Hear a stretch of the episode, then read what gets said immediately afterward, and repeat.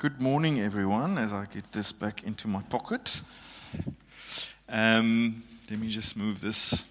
There's a, a, spot here where you can actually see everyone except for the sound people, so I'm happy with that sacrifice. It's quite notable how many. Um, how many people are not here when the kids leave?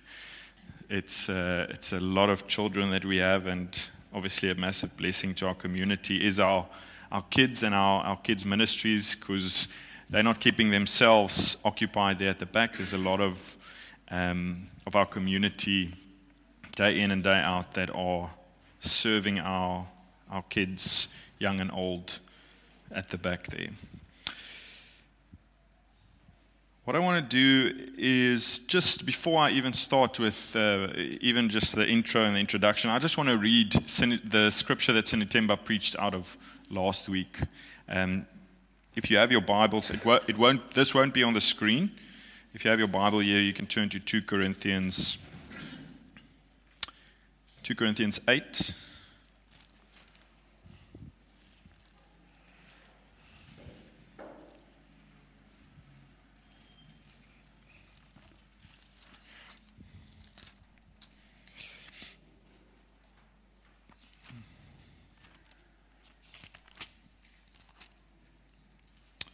And if you don't have your Bible here, obviously you can just uh, listen.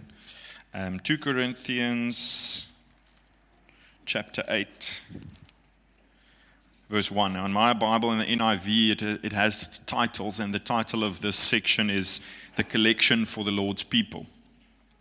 Um, so I just want to read for us the part that Sinethemba preached on, on last week. So from verse 1, it says, And now, brothers and sisters, we want you to know about the grace that God has given the Macedonian churches.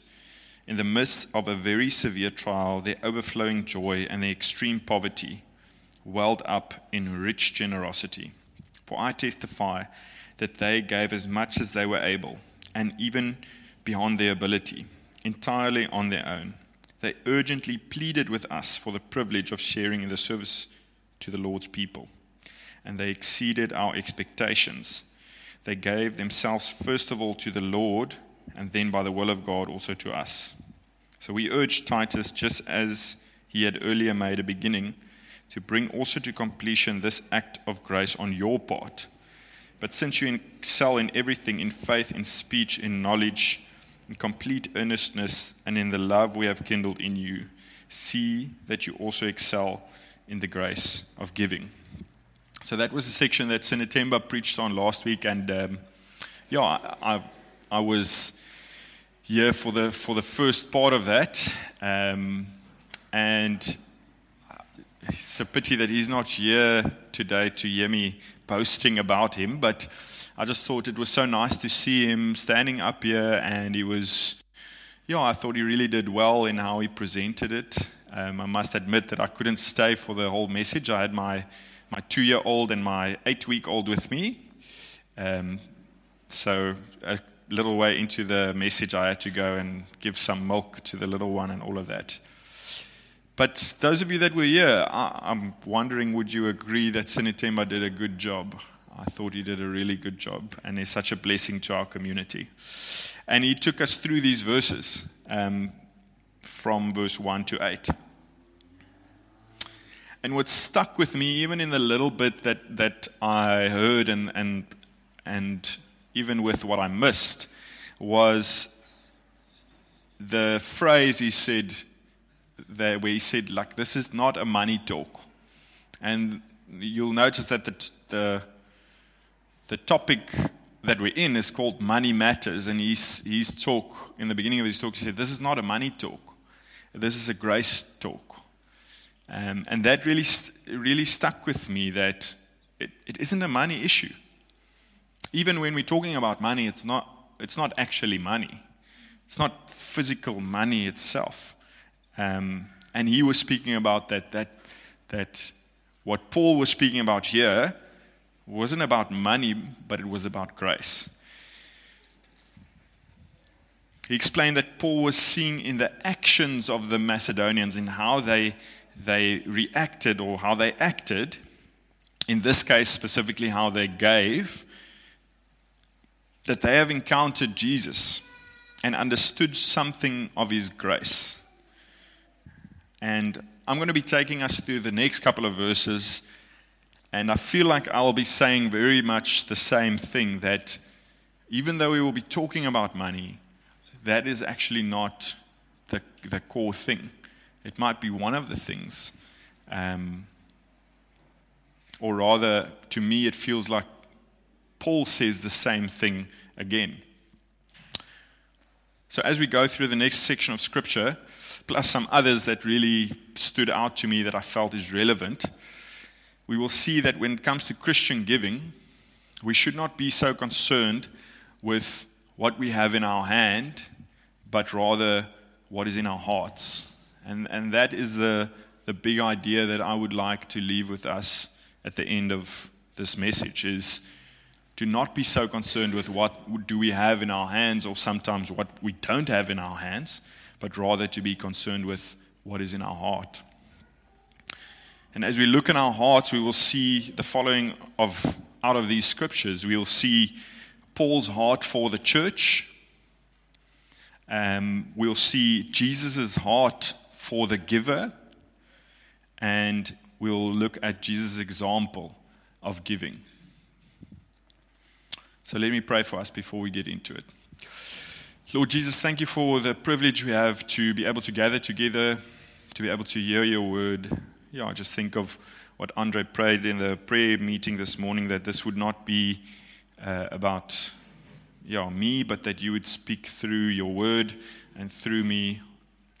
Um, yeah, we just pray for everyone here, people that call themselves uh, believers, people, people that are still wondering, people that are unsure. Just pray that you would you know, keep us from distractions, help us to be present, help us to be honest with ourselves and each other and real. And will you just, through your Spirit, guide us uh, through your word? In Jesus' name. Amen. Right, so I, I'm going to have this scripture up, but it won't be as a full part. So it's going to be in parts, and it's going to be not in the same order as it is here. And I promise you, I'm not going. I'm not twisting, changing it around so that it says something that it doesn't. Um, to be honest, the main reason I switched it around was to be able to end off the message with Jesus' example of giving. So, as I read through this it's not going to be on the screen, but then smaller parts of it will be on the screen as we go through. So that's 2 Corinthians 8, verse 8 to 15. 2 Corinthians 8, verse, verse 8 to 15. So that is following on from what Sinethemba preached on. So I'm going to read for us. Paul starts by saying, I'm not commanding you, but I want to test the sincerity of your love by comparing it with the earnestness of others. For you know the grace of our Lord Jesus Christ, that though he was rich, yet for your sake he became poor, so that you, through his poverty, might become rich. And here is my judgment about what is best for you in this matter. Last year, you were the first not only to give, but also to have the desire to do so. Now finish the work, so that your eager willingness to do it may be matched by your completion of it, according to your means. For if the willingness is there, the gift is acceptable according to what one has, not according to what one does not have. Our desire is not that others might be relieved while you are hard pressed, but that there might be equality. At the present time, your plenty will supply what they need, so that in turn, their plenty will supply what you need. The goal is equality. As it is written, the one who gathered much did not have too much and the one who gathered little did not have too little. So that's the, the scripture that we'll be working out of um, this morning, and maybe just a little bit of context. So, Sinethemba also gave some of this to us last week, but the the giving that Paul is talking about here in, in chapters 8 and 9 is for a specific church. So he's taking up a collection for the church in Jerusalem who was struggling. And I mean, like, not struggling, they couldn't afford their car payments. I mean, like, they were, They were hungry. They were really struggling. They were hit with a famine. And he was taking up a collection amongst all the churches, all the Christian um, churches that I guess he knew about, to be able to support this church in uh, Jerusalem. And in the previous part, he speaks to the Corinthians about, he, he brags about how the Macedonians churches have actually given. And he says, like, they were in such a difficult place. They were, they were faced with affliction, and they pleaded with us to be able to give. So he kind of says, like, yes, we are so amazed with what these churches um, have done out of their poverty that they were so keen to help God's people in Jerusalem. And and then he kind of turns it on them to say, like, remember that you also said that you want to give. You, in Corinth, you also, last year, you were the first. You were the first people who said we want to give and to give. So that's just a little bit of context of where Paul is coming from here. That he is speaking of a specific church for who he is taking up a collection. He has spoken of how other churches have responded to this call um, to give to that church. And we will now see what Paul thinks is good for the Corinthians. What is good? How is it? How does he think is best for them to react to this call to um, to give to the church in Jerusalem? Like I said, passages of scripture are going to be swapped around a little bit. So, first, we are going to look at Paul's heart for the church. And uh, to me, Paul's heart for the church is clear in the last couple of scriptures in, in that section. So, I'm going to read it for us again from verse 13. He says, Our desire is not that others might be relieved while you are hard pressed, but that there might be equality. At the present time, your plenty will supply what they need, so that in turn, their plenty will supply what you need. The goal is equality. As it is written, the one who gathered much did not have too much, and the one who gathered little did not have too little. Now, you might have that footnote in your Bible, but who knows from where that he is quoting that section? Does anyone want to out of Exodus 16. I know that in most Bibles it'll say, it'll give you that little footnote. Um, and I'm just going to give us a little bit, little bit of background on Exodus 16. I would encourage you to go and read it. Maybe not now, but go and read it. It's such an insightful scripture when you see the context of that one sentence that he is taking out of there. So, this is where we all know the Israelites, well, I'm not going to assume we all know. The Israelites were slaves and they were, they were set free by God through Moses. So Moses led them out of Egypt. And not long after they were set free, uh, they started like moaning. They're like, oh, so tough. We don't have food. We don't have water. And they said things, they literally said, like, you know, it was better for us to be in slavery because at least while we were slaves, we were sitting around the meat pots every night. And they were convinced that Moses had led them out of Egypt so that they could die in the desert. And it says it there as well. So they were very dramatic.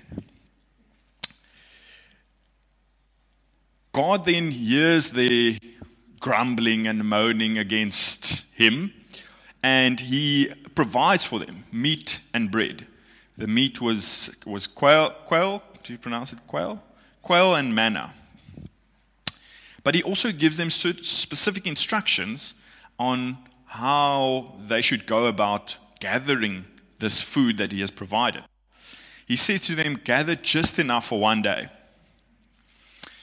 Um, only on the sixth day may you gather for two days. And the reason for that is so that on the seventh day they can rest. So they've gathered enough in our context on the Saturday for Saturday and Sunday. But all the other days, for Monday, they just had to gather enough for Monday. So obviously, these, I mean, these birds were flying into the camp and the manna was falling out of the air, so there was plenty. But God still told them, just gather enough for one day. He said that He would provide for them. But what do you think they did? Some of you, what do you know they did? They took more than what they needed. They took more than what they needed. And I was pondering why. If, if God said that He was going to provide for them every day, why would they take more than what they needed? And we know that what happened was when they took more and the food was held over to the next day, then it basically rotted and was infested with maggots, and they couldn't use it. And I think thinking of why they would do that, it was to me, it came down to a, a trust issue. They weren't convinced that God would provide tomorrow. So they wanted that security of knowing, okay, but what if God doesn't provide tomorrow? Then at least I've gathered for two days. Even though God has said I must only provide for, uh, gather for one. But God has said that He will provide. So there wasn't really a reason for them to want to gather more because tomorrow God would provide again. And as we can see, Paul's heart for the Corinthian church is not for those who had to give and to give and to give, and then they are in need, while the one who was given sits back and just receives and lives a comfortable life as all the other churches are providing for them.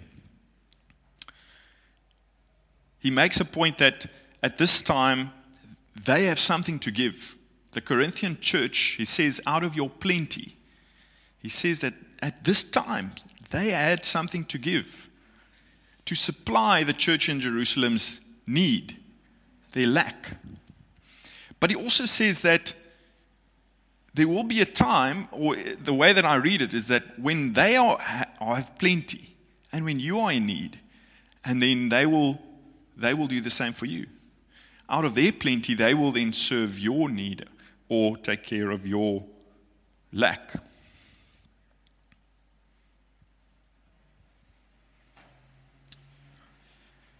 So that's Jesus' church looking after each other, caring for each other's needs, a unified body of believer. That is Paul's heart for the church. But out of Exodus, we see that there's something else. To me, I see something else there. And I spoke about it briefly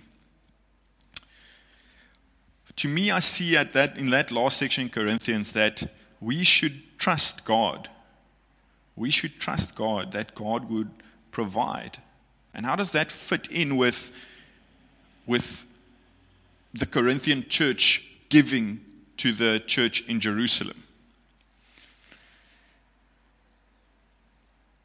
You see that we often, probably as the Corinthian church, would hold on to much more than we need we would, we would gather and hold on to much more than we need for the one simple reason of security and comfort.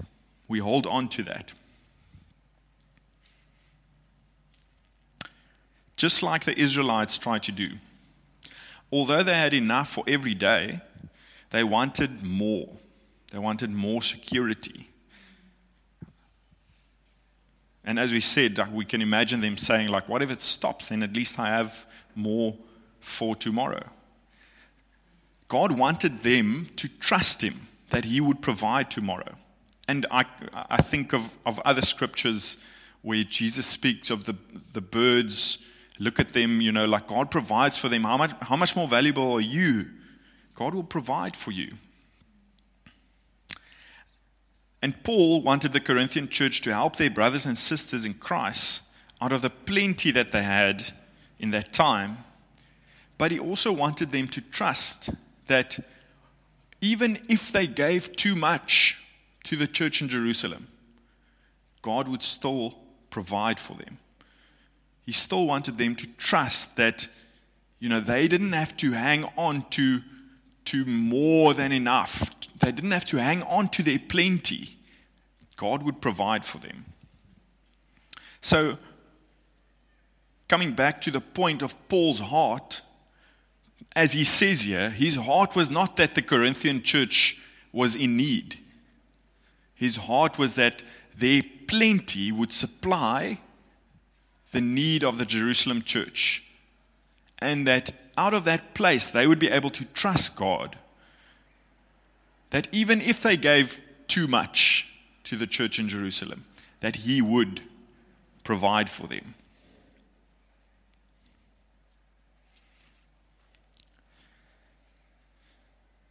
So, on to the, the second point where we're going to look at what is Jesus' heart for the giver. Um, and we're going to look at verses, we're kind of moving backwards uh, through the scripture of 2 Corinthians. So we're going to look at verses 10 to 12.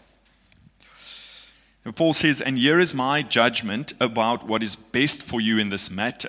So he says it that way because we'll see that at the beginning he says he's, he's not commanding them to give.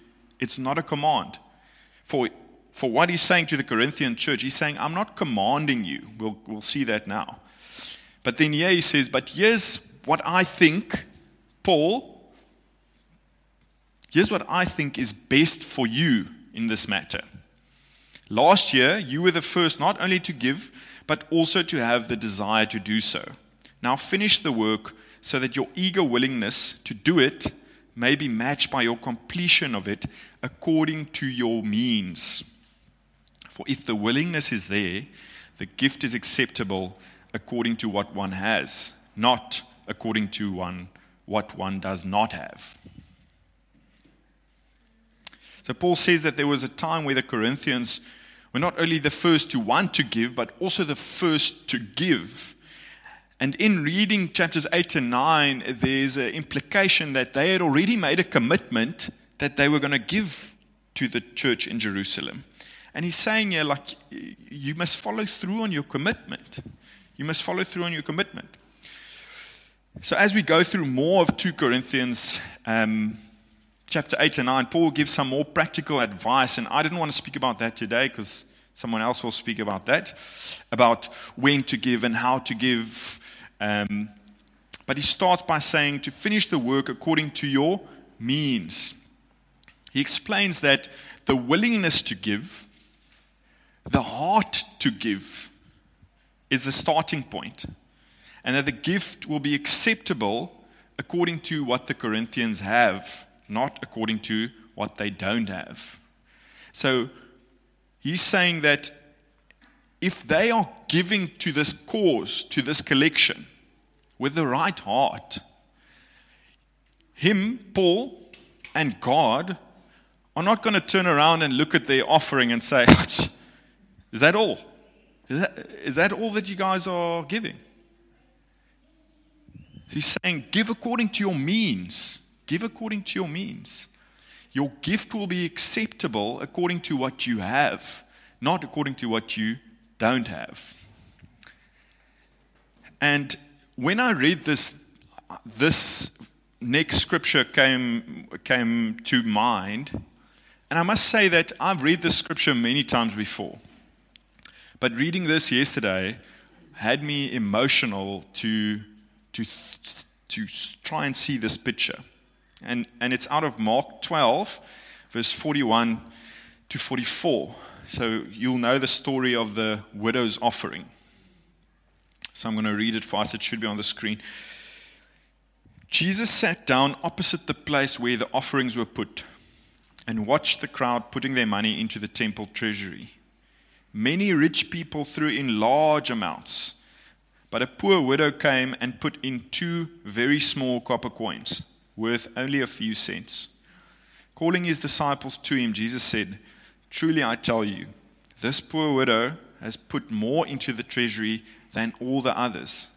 They all gave out of their wealth, but she, out of her poverty, put in everything, all she had to live on. And if you look at, at verse 43 there, it doesn't make sense. Logically, it doesn't make sense. I'm going to read it for us again. Jesus says, Truly I tell you, the poor widow has put more into the treasury than all the others. How much did she put in? She put in two small copper coins.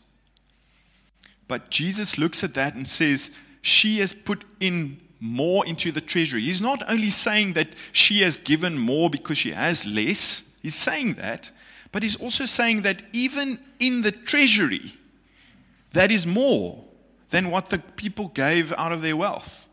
So to us, we look at this guy giving 5,000 copper coins.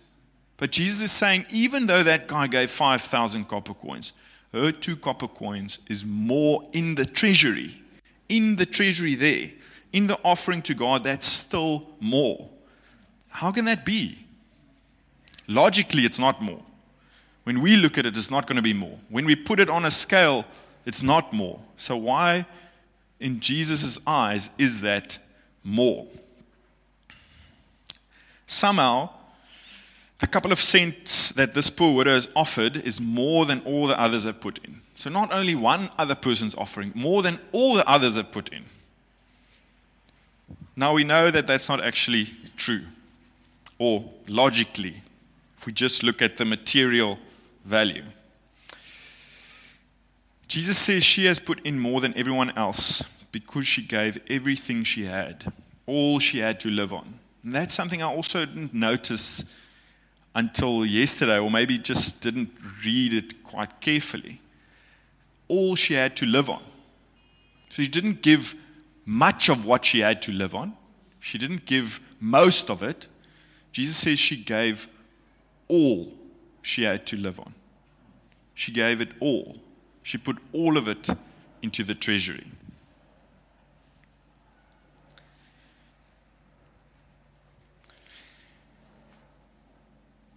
So she had the least to give.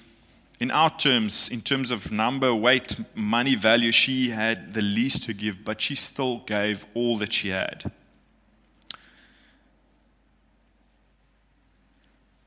In this, she demonstrated her dependence on God by giving all that she had.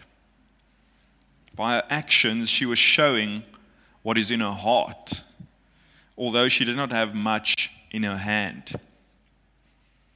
Her actions, most people, except for Jesus, all people there, would not have known that that two cents was all she had.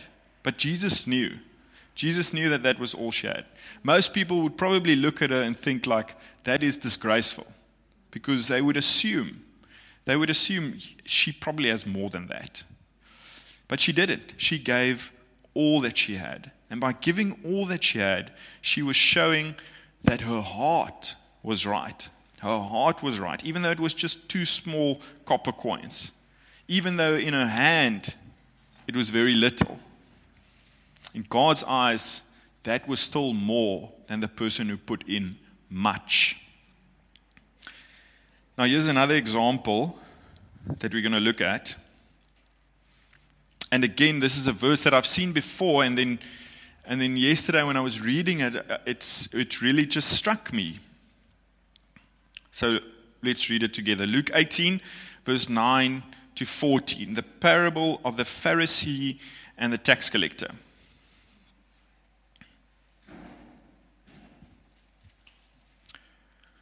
From verse 9. To some who were confident of their own righteousness and looked down on everyone else, Jesus told this parable. Two men went up to the temple to pray, one a Pharisee and the other a tax collector. The Pharisee stood by himself and prayed, God, I thank you that I am not like other people, robbers, evildoers, adulterers, or even like this tax collector. I fast twice a week and I give a tenth of all I get. But the tax collector stood at a distance. He would not even look up to heaven, but he beat his breast and said, God, have mercy on me, I'm a sinner. I tell you that this man, rather than the other, went home justified before God. For all those who exalt themselves will be humbled, and those who humble themselves will be exalted. such a to me it's a it's such a it's a beautiful picture because it's such a real picture of, of sinners standing before God. Sinners really realizing their need for a savior, sinners really realizing their state before God. You can only see this guy on his knees, really contrite, I guess is the, the right word, with his position. So I know that this parable speaks more about, actually, about pride and humility. But I feel that there is something relevant in there for what we're speaking of. It doesn't really say whether the tax collector also was giving something to the church or giving tithing, like the Pharisee says, I, I give a tenth of everything I have. But it does say that the tax collector went home justified because he had humbled himself. Even though the Pharisee may give more and give more consistently in this story, that is not what justifies a person, but the one who humbles himself before God. And again, to me, that shows Jesus' concern for what is in the giver's heart not what is in the giver's hand. Because in this parable,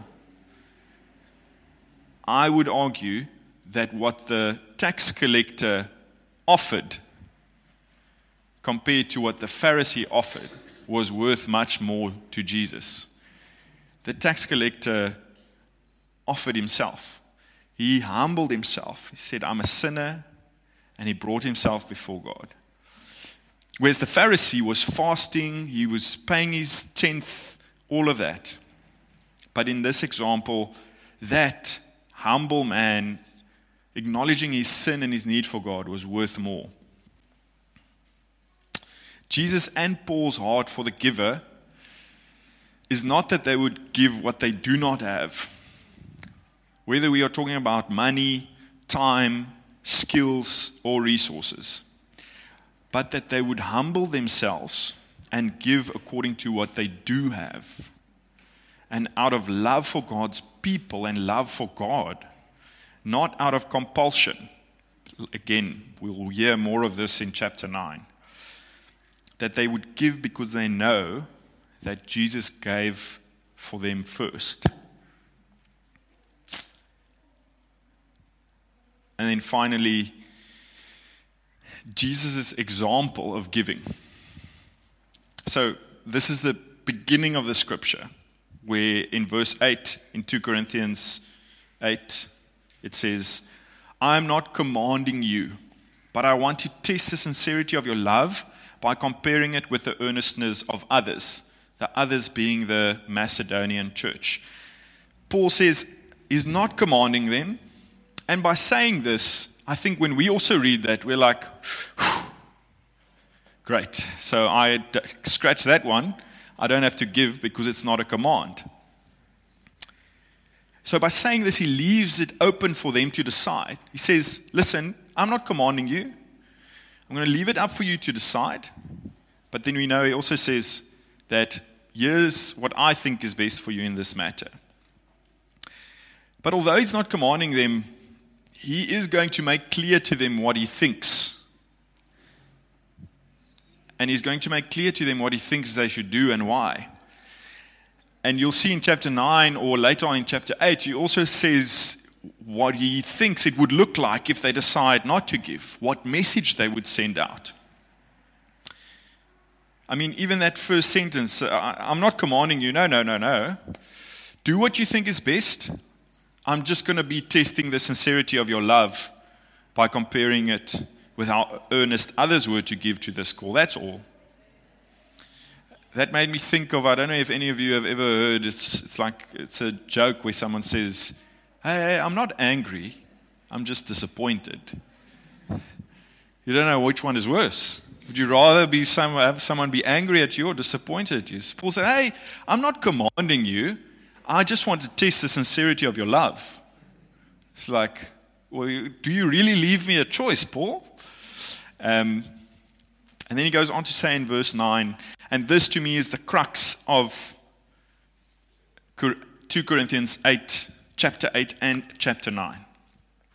For you know the grace of our Lord Jesus Christ, that though he was rich, yet for your sake he became poor, so that you through his poverty may become rich. In Paul's mind, there's no better reason to give to the church in Jerusalem than this For you know the grace of our Lord Jesus Christ. Paul is saying that although he is not commanding them, he will test them because he knows that they know what Jesus did for them. That they understand that he offered everything for them so that they may live. So he will be eagerly watching to see how that affects their actions. So when we read about Jesus becoming poor for us, we cannot help thinking of that scripture in Philippians. And this scripture shows so beautifully Jesus' grace towards us. And again, something of his humility. So if you will read with me in Philippians 2, verse 1 to 11. Philippians 2, verse 1 to 11. Therefore, if you have any encouragement from being united with Christ, if any comfort from his love, if any common sharing in the Spirit, if any tenderness and compassion, then make my joy complete by being like minded, having the same love, being one in spirit and of one mind. Do nothing out of selfish ambition or vain conceit. Rather, in humility, value others above yourselves, not looking to your own interest, but each of you to the interests of others. In your relationships with one another, have the same mindset as Christ, who, being in very nature God, did not consider equality with God something to be used to his own advantage. Rather, he made himself nothing by taking the very nature of a servant, being made in human likeness and being found in appearance as a man. He humbled himself by becoming obedient to death, even death on a cross. Therefore, God exalted him to the highest place and gave him the name that is above every name. That at the name of Jesus every knee should bow in heaven and on earth and under the earth, and every tongue acknowledge that Jesus Christ is Lord to the glory of God the Father. Amen. Jesus has given us the ultimate example of giving. He gave everything for us. Although he was God, or as Paul puts it in Corinthians, although he was rich, although Jesus was rich, he made himself nothing, or he became poor. Or we could say that although Jesus, being in very likeness God, had life, to the full, gave up that to the point of death on a cross, so that we who were dead in our sins may have life. So, why did Jesus give? And why should Jesus' perfect example drive us to give? Because of his great love for us we all know the, the probably one of the most famous, if not the most famous verse in the Bible. For God so loved the world that he gave. God so loved the world that he gave. He gave. Because we know what Jesus has done for us, because we know that he loved us so much that he gave, that should drive us as believers to give, whatever that looks like. And if we had to take that to applying it to our lives today, I would say that we should trust that God is able to provide for us, especially when we are caring for His church and for His people. Many of us here have experienced God's grace, love, and provision. And because we know and understand His grace and what He has done for us, we should eagerly be looking for opportunities, just like the Macedonian churches, who were out of their poverty saying, What can we do for the church in Jerusalem? How can we help? What can we we want to give? We want to give out of our poverty. So yes, we are talking about giving money. We are talking about giving money.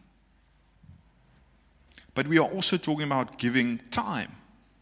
And Andre often says, like, he doesn't know what's more valuable in Cape Town, if it is money or if it's time.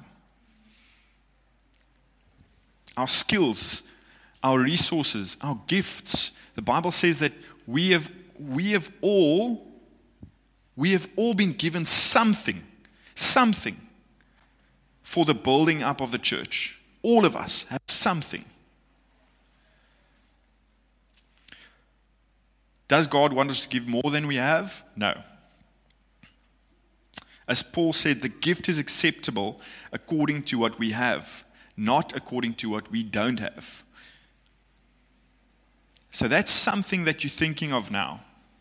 That's something that you think, ah, this is too little. This is too little. I can't give this. This is too insignificant. Why would someone want or need a gift like that? Where does that fit in? That thing that's on your heart or your mind now, that may be the very thing that we need. That may be the very thing that the church of God needs to, to build it up, to keep it healthy. That insignificant thing that you might think that is insignificant might be the two copper coins that Jesus sees. And he sees you doing that, whatever it is. He says, that person has given more than everyone else. Even though in worldly eyes it may seem like less than everyone else. Jesus will know. If we put it in money terms, Jesus will know where your heart is. The person sitting next to you, the person knowing what you've given, the person seeing what you've given, they will never fully know where your heart is, but Jesus knows where your heart is.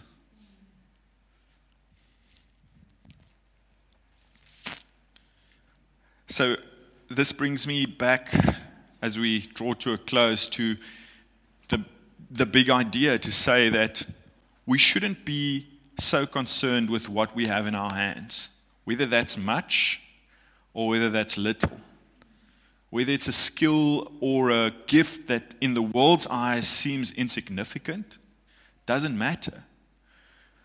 We should be concerned with what's going on in our heart. Are we humbling ourselves before God and saying, God, I only have two cents, but I want to give to your mission. I want to give to your church. Help me. How can I do it? How can I do it? What does that look like in my life? because we understand what Jesus has done for us and because we trust that God will provide. We trust that what God has in store for me is good for me.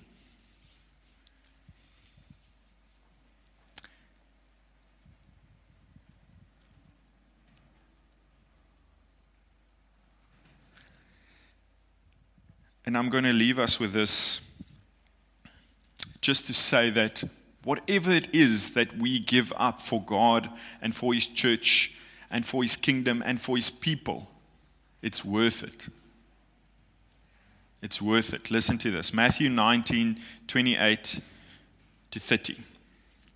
Jesus said to them, Truly I tell you, at the renewal of all things, when the Son of Man sits on his glorious throne, you who have followed me will also sit on 12 thrones, judging the 12 tribes of Israel.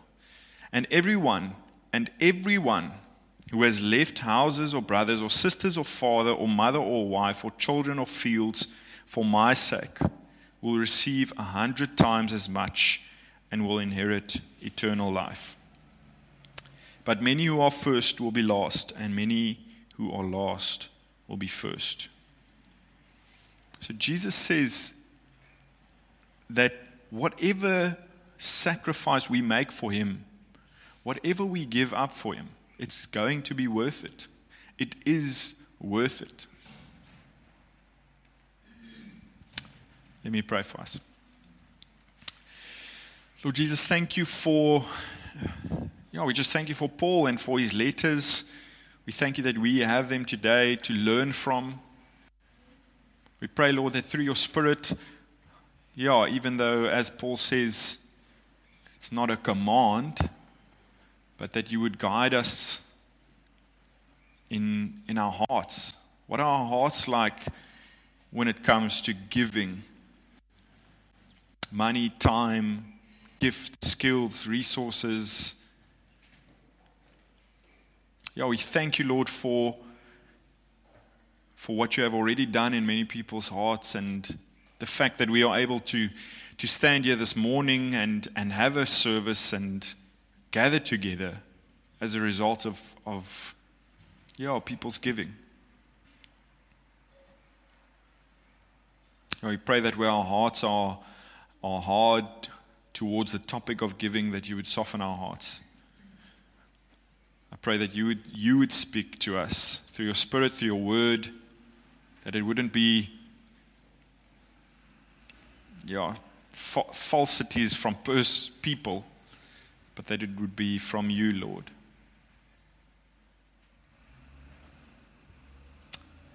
Yeah, will you guide us in this, Lord? We pray it in Jesus' name. Amen.